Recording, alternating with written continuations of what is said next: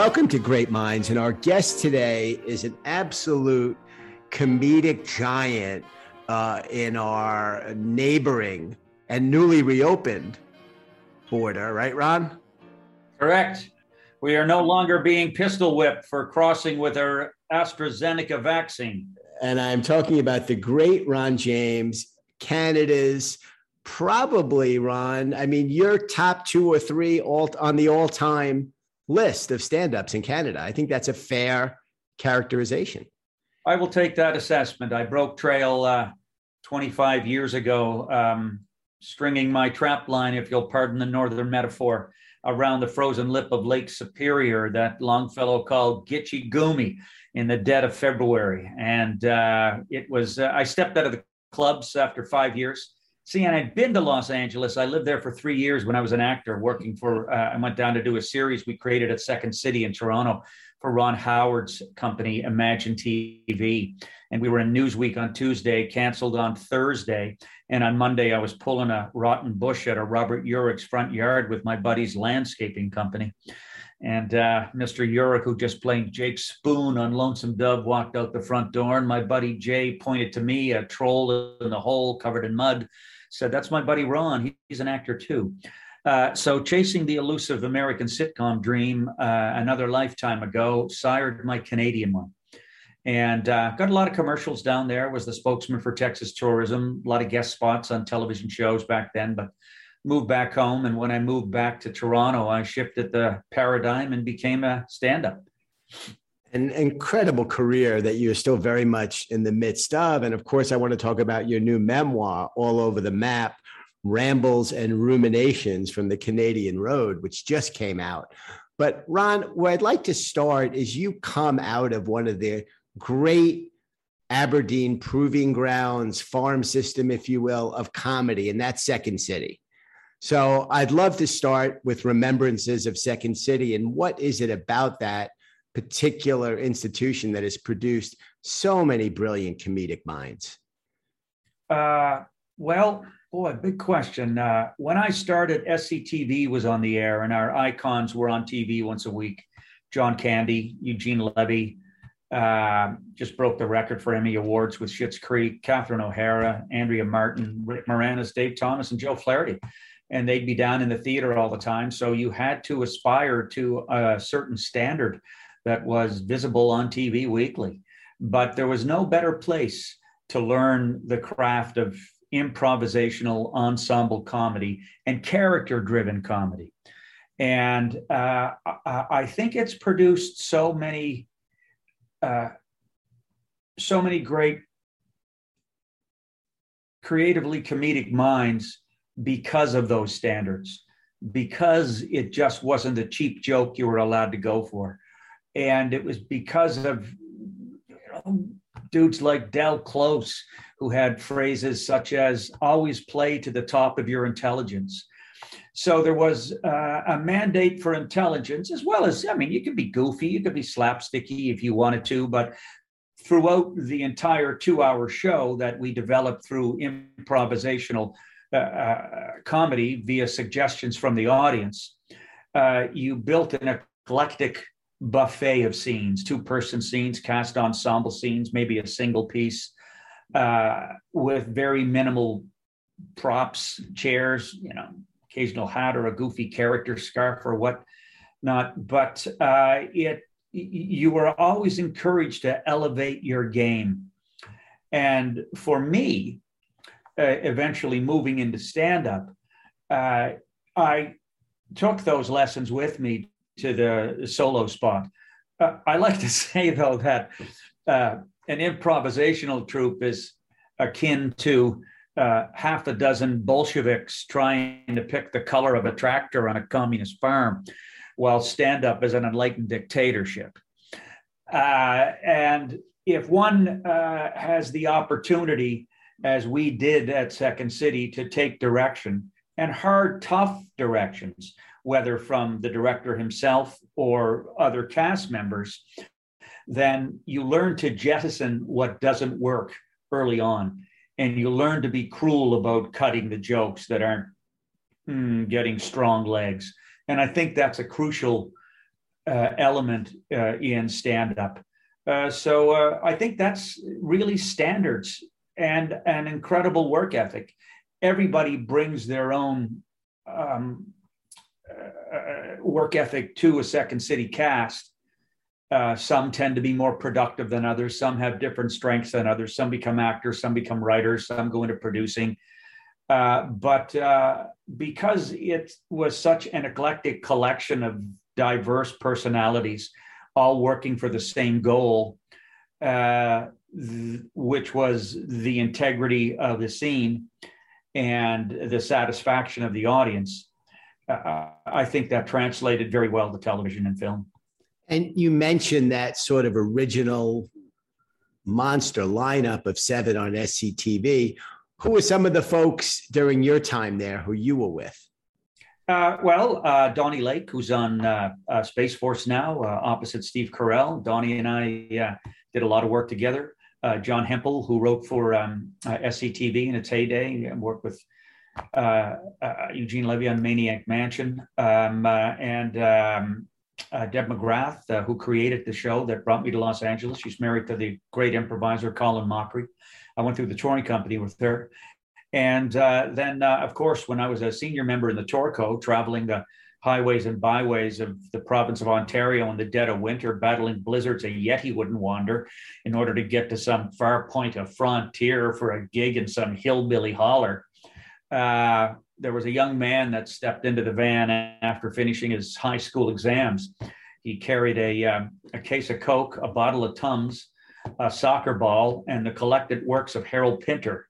And that was the young Mike Myers.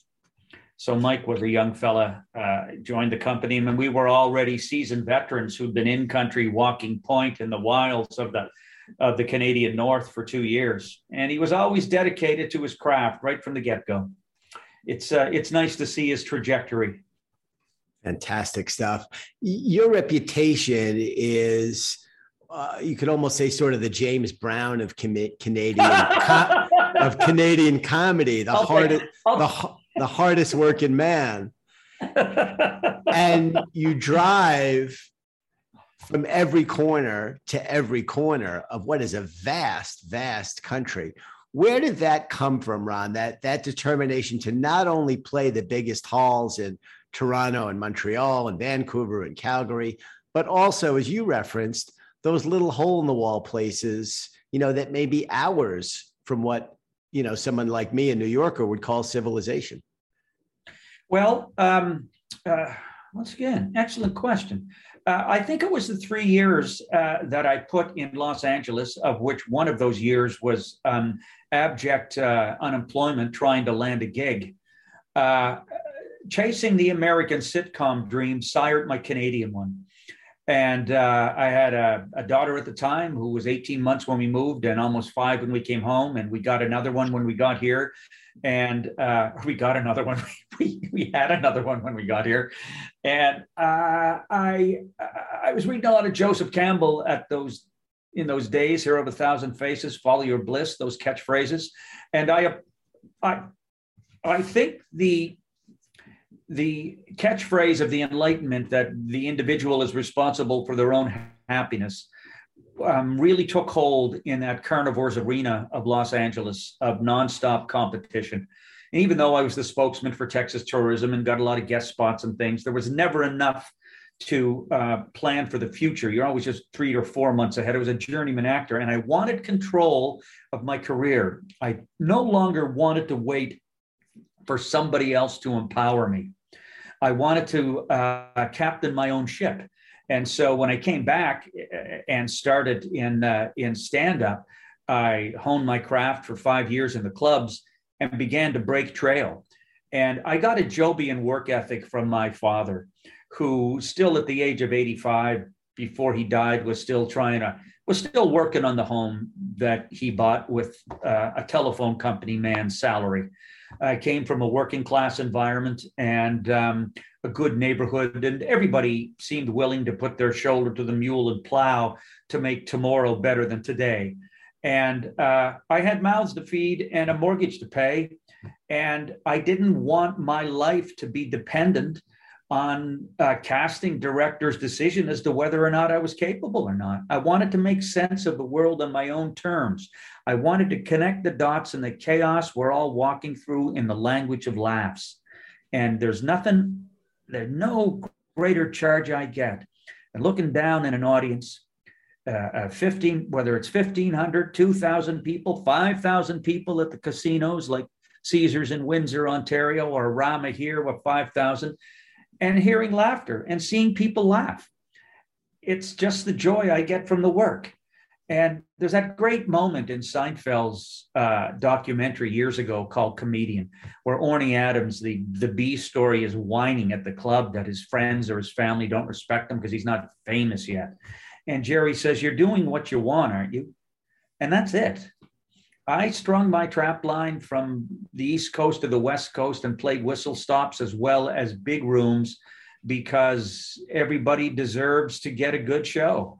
And I love what I'm doing.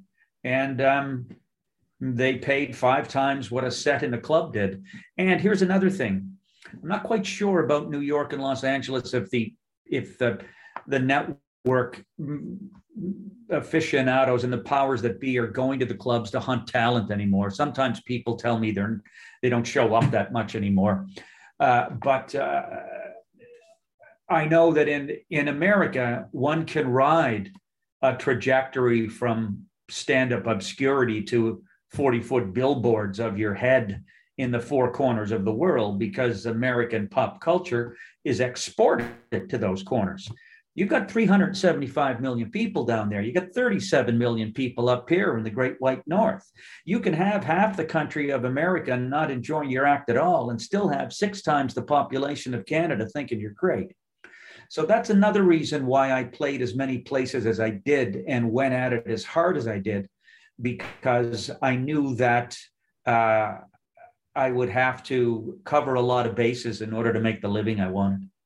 Great, great answer. So, one of the things that people say about you, Ron, is that you have figured out a way to talk about sensitive subjects in a way that's still funny, but does not cross that line, which of course is subjective.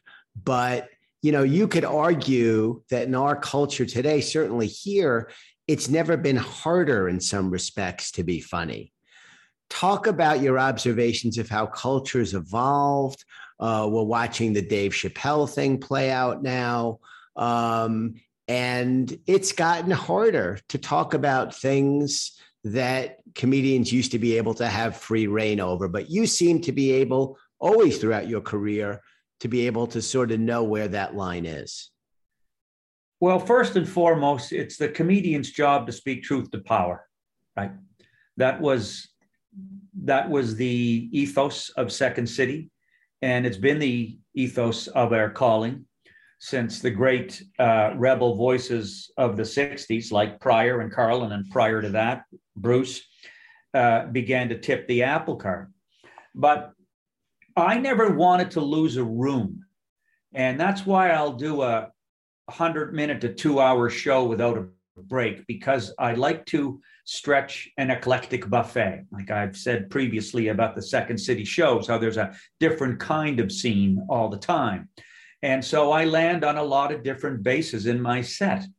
And you'll bump up against censorship in the networks where censorious lawyers vet your satire and network apparatchiks who drank the corporate Kool-Aid will exact executive dictates. You're always going to bump up against that and it all depends on how far you're willing to go as a comedian too. I mean what's your comfort zone?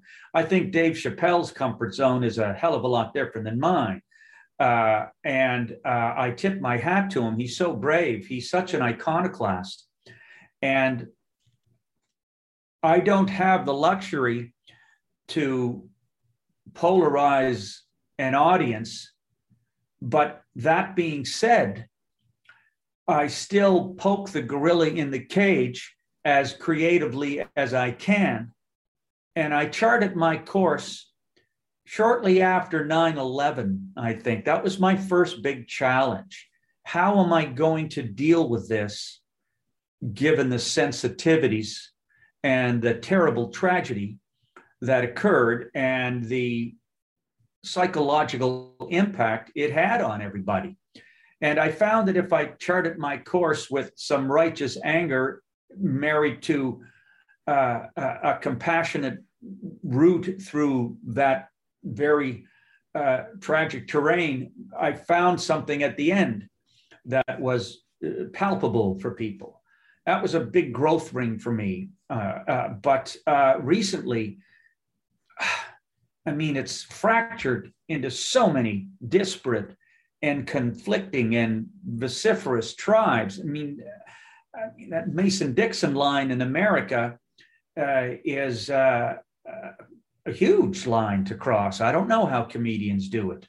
Uh, but in Canada, when we were watching from the bleachers, the Orange Mutant uh, take a country to hell in a handcart with his contemptible uh, polarities and paranoia. I just felt it was the American id run amok. And uh, he, I was able to call him out for what he'd said. But I will say the CBC uh, cut a, a great joke of mine that killed from coast to coast small towns, big towns. Uh, uh, Donald Trump said women who get abortion should be punished. Beg to differ. The only woman who should be punished was Donald's mother for not having one. And uh, that's, uh, and there was another issue that we had here uh, when, uh, and it still exists. I mean, I'm sure you're familiar with uh, the horrific discoveries of residential school graves of kids who were plucked from their families at the, as late as the, you know, from the 1880s on to 1970s, for Christ's sake. And uh, but prior to that, water, dirty water was an issue on these reserves, and I know it's the same in South Dakota too. I read a lot of Chris Hedges Uh, and his book Days of Destruction, uh, uh that was uh, illustrated by Sacco, is brilliant. Uh, Death of the Liberal Class, Empire of Illusion. I used him as a text an awful lot of times when I was writing my stuff and um, you know he's a fiery Presbyterian from the old school of shaken up society. Uh, however, I uh, I said that look, um, uh, yeah, it was an issue about giving our water away. I said we're going to give our water away, uh, you know, maybe we could give clean water to some of these people in the northern boreal gulags living on reservations. You'd be safer drinking water from a pissed-in puddle at the Mogadishu dump. If brown water were coming out of the taps in some tonied high-end corner of Canada, it'd be fixed faster than a horny horse in the Mounties musical ride. And if you always land on the joke, I find that you can chart your course and tip the apple cart without losing the room. And I always like the way words trip off the tongue and tickle the ear as well as the funny bone. It took a long time to develop that style. And I'm careful not to use it too much because it's a flavor that gets redundant. But uh, I think that's how I've been able to do it and then be self-deprecating at times as well. Like I've got attention deficit hyperactive disorder that I got assessed a couple years ago. And I said, why did I pay sixteen hundred bucks to a shrink for that? When I was seven, I was lost for three and a half weeks chasing a friggin' bee.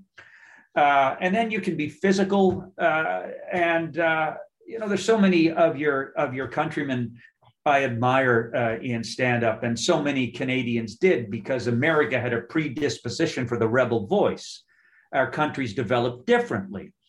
Uh, Canada's was a benign delivery from the womb of Mother Britain, while America's was a crack baby breechburt that chewed off its own umbilical cord.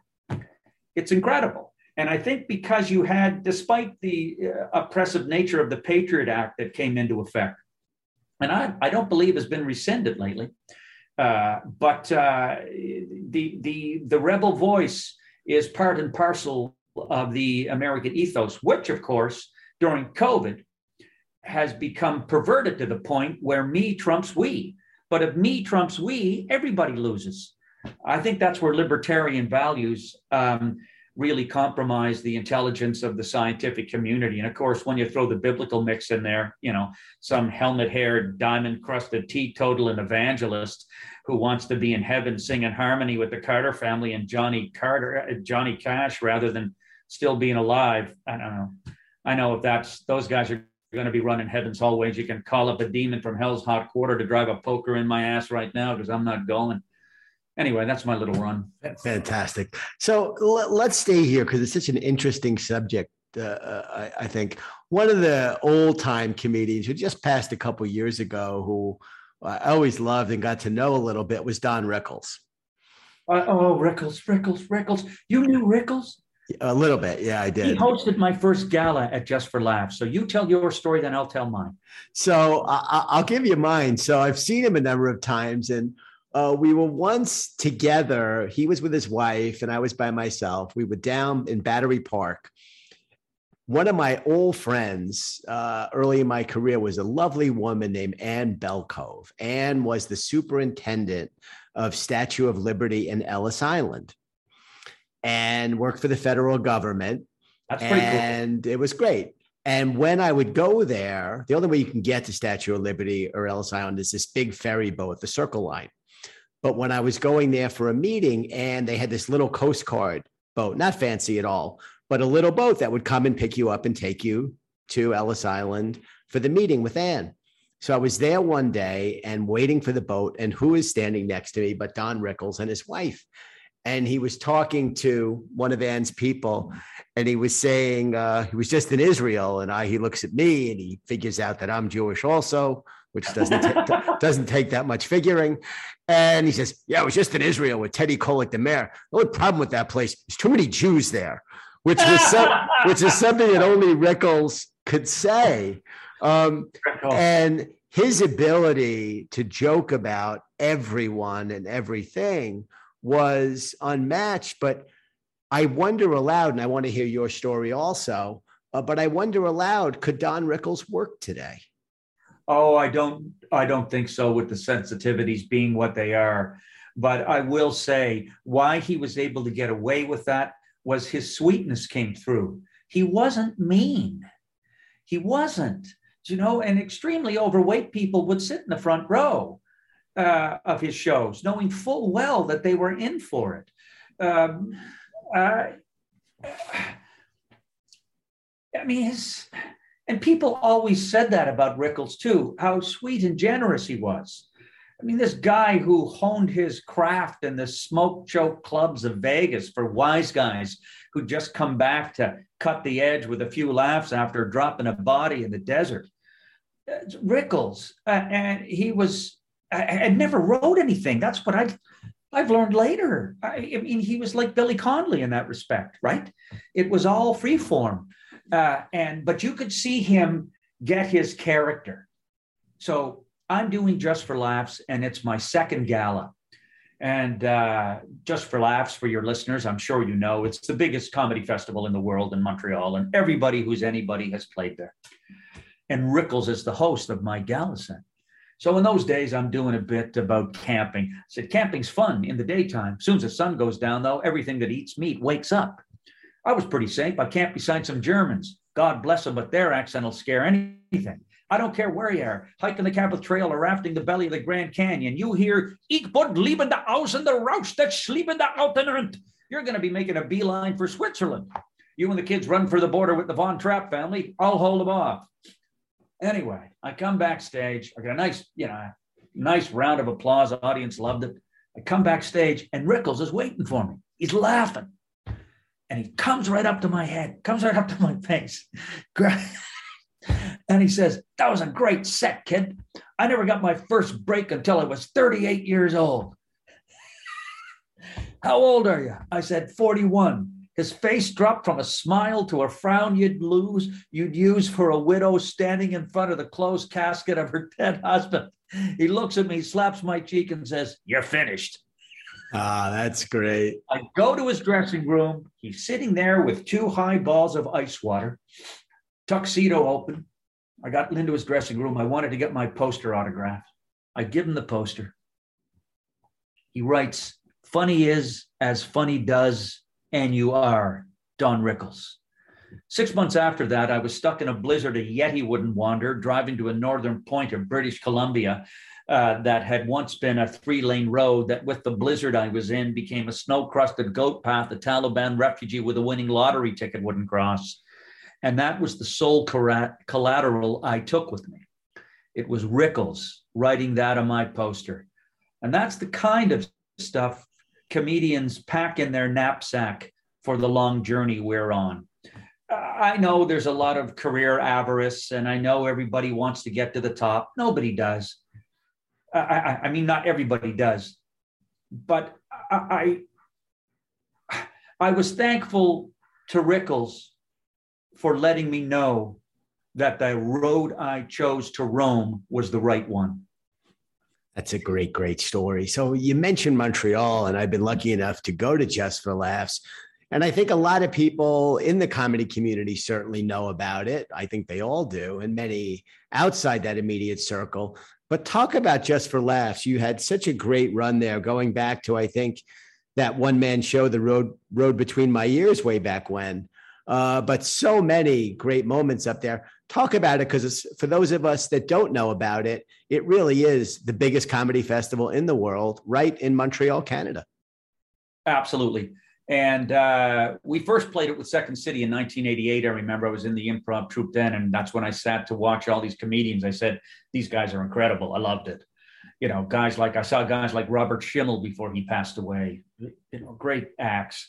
Uh, uh, and Reagan from uh, from Boston, great Boston acts that show up there. Anyway, uh, I did Road Between My Ears there. I was asked to do that special in 2003, and the Canadian Broadcasting Corporation, CBC, the number one outfit in Canada, said, We'd like you to do it as a special.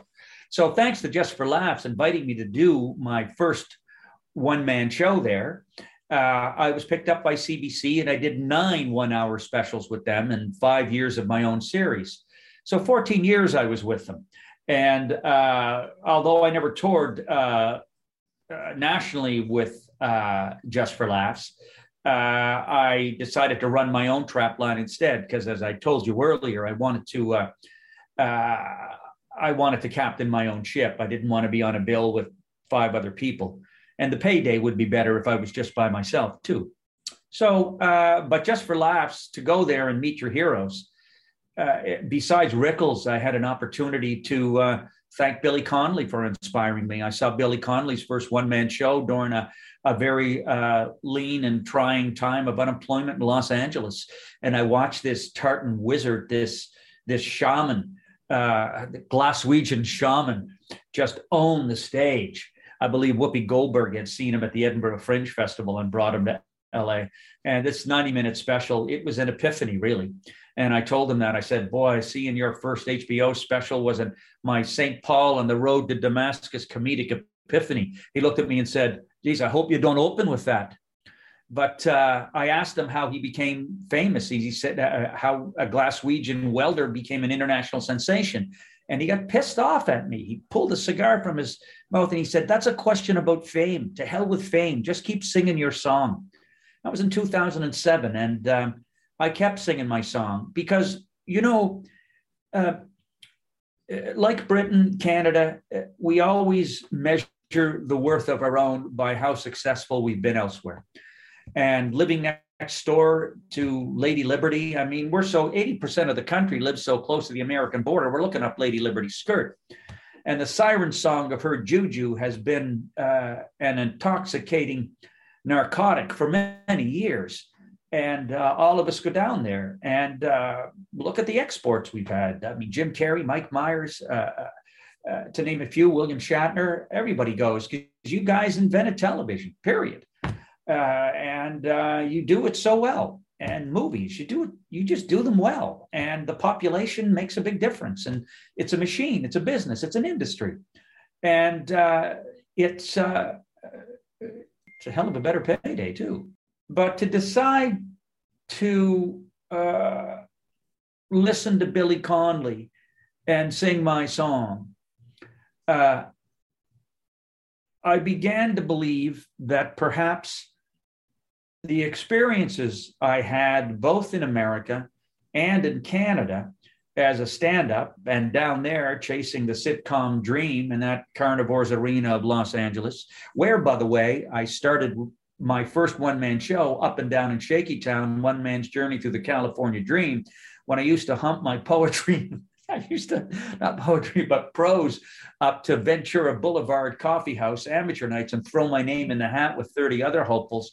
And I'm telling you, brother, I swear to Christ, I must have shared the stage with the illegitimate spawn of the Charles Manson clan who wandered down from their Chatsworth Warrens looking for the love that Charlie never gave.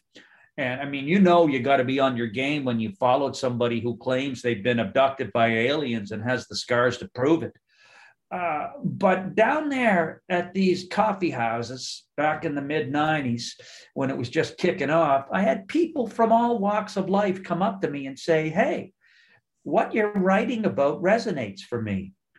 And uh, it's the only reason I'm talking to you today. It was because I wrote that one man show brought it back to Canada and pulled the best eight to 10 minutes out of it. Uh, started again uh, 25 years ago. Uh, and uh, I remember Barry Julien and I uh, shared our first. Uh, our first gig together, and he, of course, went down to the states and has been the recipient of half a dozen Peabody Awards as the as the producer of the um, of the Colbert shows. So we're always hopping the border, always cross pollinating. But it was the the, the competition that was inherent in the American pursuit of the American dream that inspired my Canadian one. And I'll tell you a story about seeing and meeting Americans for the first time when I was a kid. Um, I'm just up the ocean from you, where I was raised in Nova Scotia. We used to go camping when I was a kid with my family, and you weren't allowed to touch the canvas walls of our tent trailer when it was raining or it would leak. I don't know if this is going to resonate for New Yorkers, uh, but uh, you know, I was always trying to touch it. I mean, today they called it ADHD. Back then they called it Jesus Christ. There's something wrong with him. But Americans pulled into the campground driving a 60 foot chrome plated, hermetically sealed Airstream living unit. I remember being 11 years old looking at that and thinking, holy Jesus, it's the Jetsons. And then they invited us over and they gave the kids a tray of grape tang. Grape tang. I hadn't even seen the orange stuff yet. And that night, when Neil Armstrong walked on the moon, that American family plugged a color TV into the side of their Airstream trailer, and we watched America take one giant leap for mankind. How incredibly cool was that? They could plug a TV into the side of their trailer, and I wasn't even allowed to touch the walls of mine. Fantastic, fantastic stuff. The guy was cast, bro. It certainly was. So I, I love the origins, and let's start to talk a little about all over the map. But I love the origins of the journals that you mm-hmm. kept. And, and I particularly like how you very openly say, as digital took over, my journals got worse because you, you know. But talk about the the way that we capture information, Ron, the way we spend our time. There's a bit in here somewhere. But whereas we used to write things down, now we scroll through a screen and it's an entirely different way to document. It's an entirely different way to remember things.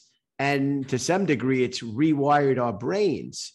It has. The, the book is sort of half the old world when you used to just write stuff down and then still some writing, but you know that digital world creeped into your documentarian phase as well that led to the book.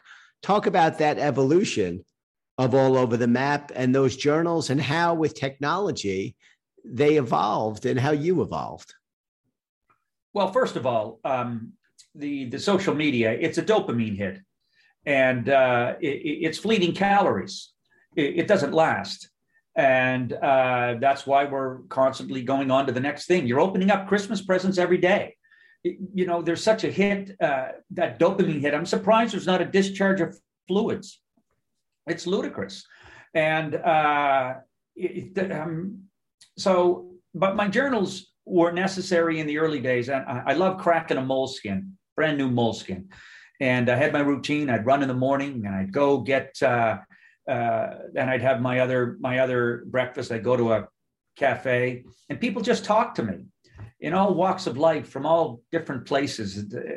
They just opened up, and I didn't have the notoriety on television I have today. And so I was diligent about that. I just felt that it was the hidden boon of the road less traveled. and it provided me with a currency far greater than a payday's treasure. They were fellow pilgrims on the journey, just sharing a window on their world with me. I think they just wanted to matter. And I think something happens with the brain and the pen. To me, it just, to me, it flows from my brain out my finger far differently with a pen uh, in a journal than it does uh, on a notebook pad uh, on my iPhone. And then suddenly you find yourself now with social media taking pictures of innocuous objects that you have to document everything. You have to catalog everything. You just can't enjoy a view. You have to take a picture of it. And um, it's uh, it's become uh, it's it's like the pleasure center to the brain is always being ignited and of course, we're dependent on it now. I mean, the only way I could survive during the pandemic was to stream shows from my living room, right? And uh, we uh, we did great numbers at New Year's Eve. Uh, you know, we had five thousand people tune in from all over the world for a set because I used to have my shows on New Year's Eve on CBC at nine o'clock, and we'd get 1.5 million viewers every New Year's Eve and um, then my hair got white and I was shown the door, but that's beside the point. Um, uh, and uh, I, uh, you know, I built up my fan base of 52,000 Facebook friends, which is having an impact as well on uh, on book sales. But I mean, Facebook has defi- redefined the meaning of friendship, hasn't it? I mean, a friend used to be somebody who helped you move a coach on a rainy Sunday afternoon. Now it's somebody you don't know who likes the photograph you took and posted of the pork chops you had for lunch. And uh, social media, the greatest irony, it's invented by a man who's the least social person on the planet. That's what I said to somebody. I said, next time they're interviewing Mark Zuckerberg, take a look at his forehead. You can see where they rub the antenna down. He's an alien. He's an alien and they're finally being held to account and damn rights they let everything run amok sure they let the election be manipulated absolutely they knew what was happening this whistleblower she's so brave uh, i mean god bless the whistleblowers huh yeah, no, and, and, so and, and, thankfully we have laws to protect them. Yeah, uh, yeah. And they hit the, and, she just hit her tipping point and said, "To hell with it. This is wrong." And uh, well, yeah, they're like the uh, they're like the great, uh, you know, barons of the Gilded era before taxes, aren't they? Who had the run of everything. And so, all right. Well, wait a minute. Let, let, let's stay with the book though. Where we're we're we're, yeah, di- yeah. we're diverging. So we are. You you document years and years, miles and miles on the road. Tell me where the idea, because I read the book, it's so unique and it's such a, it's, the stories are just incredible. But did you always have it in mind that you would one day pull this together, or was it just sort of something that was a natural evolution? No, I think I'd wished I would, but I never had the courage to. Uh, words last forever on the page, and you have to get it right. And when I'm writing personal stories about my uncle who found sobriety after being on the streets for several years, right? Uh, or when I'm remembering family vacations, uh, that might have had some conflict and tension about them, or when I'm recounting uh, conversations I had with people on the road, particularly Canada's Indigenous people. I wanted to do them justice and I wanted to get it right. And uh, Random House approached me. They'd come to a live performance of mine in the, when I was still doing my series, and I never had the time. So they approached me, and I said yes. And uh, I took several stabs at it, you know, and it um, it was very difficult at first because I've been so conditioned to uh, write for the laugh and keep it lean. But they encouraged me to uh, honor the narrative, and as I honored the narrative of the book, uh, I was able to capitalize on the soul note that I heard singing clear across the big wide open. That wonderful heartline hum of people in place uh, and I think it became a better book as a result. I was able to open my heart and not have that, mm, you know, late show Saturday night stand up survival mode to deal with the drunk and the heckler at the back of the room. I had to jettison that uh, that um, that welterweight's attitude about surviving for your tight ten minutes you're doing uh, or you're 45. And I've lived those nights uh, many times, and you never forget bombing. But this particular journey with the printed word uh, uh was a uh, a trip to um, a level of maturity I'm I'm glad I finally reached at the age of 63, 64, the end of January. So it helped me grow up and it helped me give thanks for uh, the experiences that I've had, both good and bad in my life. And let's use that word that you just used, journey. One of the quotes that I saw attributed to you was the journey itself was the reward. I love that. I think that captures so much uh, that many of us could learn from, but it really captures the essence of you and what you did with this sort of culminating book, which we won't call the end of your career. You're still very much in the midst of, and you're not old, by the way. Don't give me that bull. 62, 63 is young. So don't tell me that's old. But I, I love that. Journey is the reward. It's very true. It's not the grail at the end of the trail, it's the journey you're on. And how could I not help but enjoy the journey or see the worth in the journey when um, it was a career that was pulled up from the muck uh, traveling the far points of frontier. Uh, and in the dead of winter and, and all kinds of shoulder season weather, whatever fury nature was throwing down. Uh, and it was um, one, one kilometer, one mile at a time, one gig at a time, one theater at a time. They weren't always full. I remember playing one that was had 1,500 seats in it, and we had uh, we only had 137 people. And trust me, there was an echo. And I came off. I said, I don't think I can go back and play this theater again. And my producer said, uh, Hey, look, they sounded like 350. But every two years since that first gig, we've been selling that theater out. And so, of course, it's about the journey. It has to be. And these signposts, these validations along the road, as as small and as big as Rickles was that he wrote on my poster funny is as funny does as you and you are eh, as much as it is seeing three generations of one family laughing in the front row or uh, seeing walking into a stage door uh, with the primal wind blowing around your ears and it's minus 40 in edmonton and you walk in and the theater's packed. But I had to embrace the journey here because the, as I say, the trajectory to, for want of a better word, uh, fame has such a different definition in Canada. It's an oxymoron. Fame to me means I'm drinking for free north of the Canadian tree line it's it's a different kind of reward and uh, those of us who pursue this calling here are aware of that and so many people got frustrated hitting the ceiling in canada and i don't blame them because we do and so left for greener pastures and hats off as i've said in my book to those who've grabbed their grail in Los Angeles and had the opportunity to actualize their convictions and calling to the greatest extent.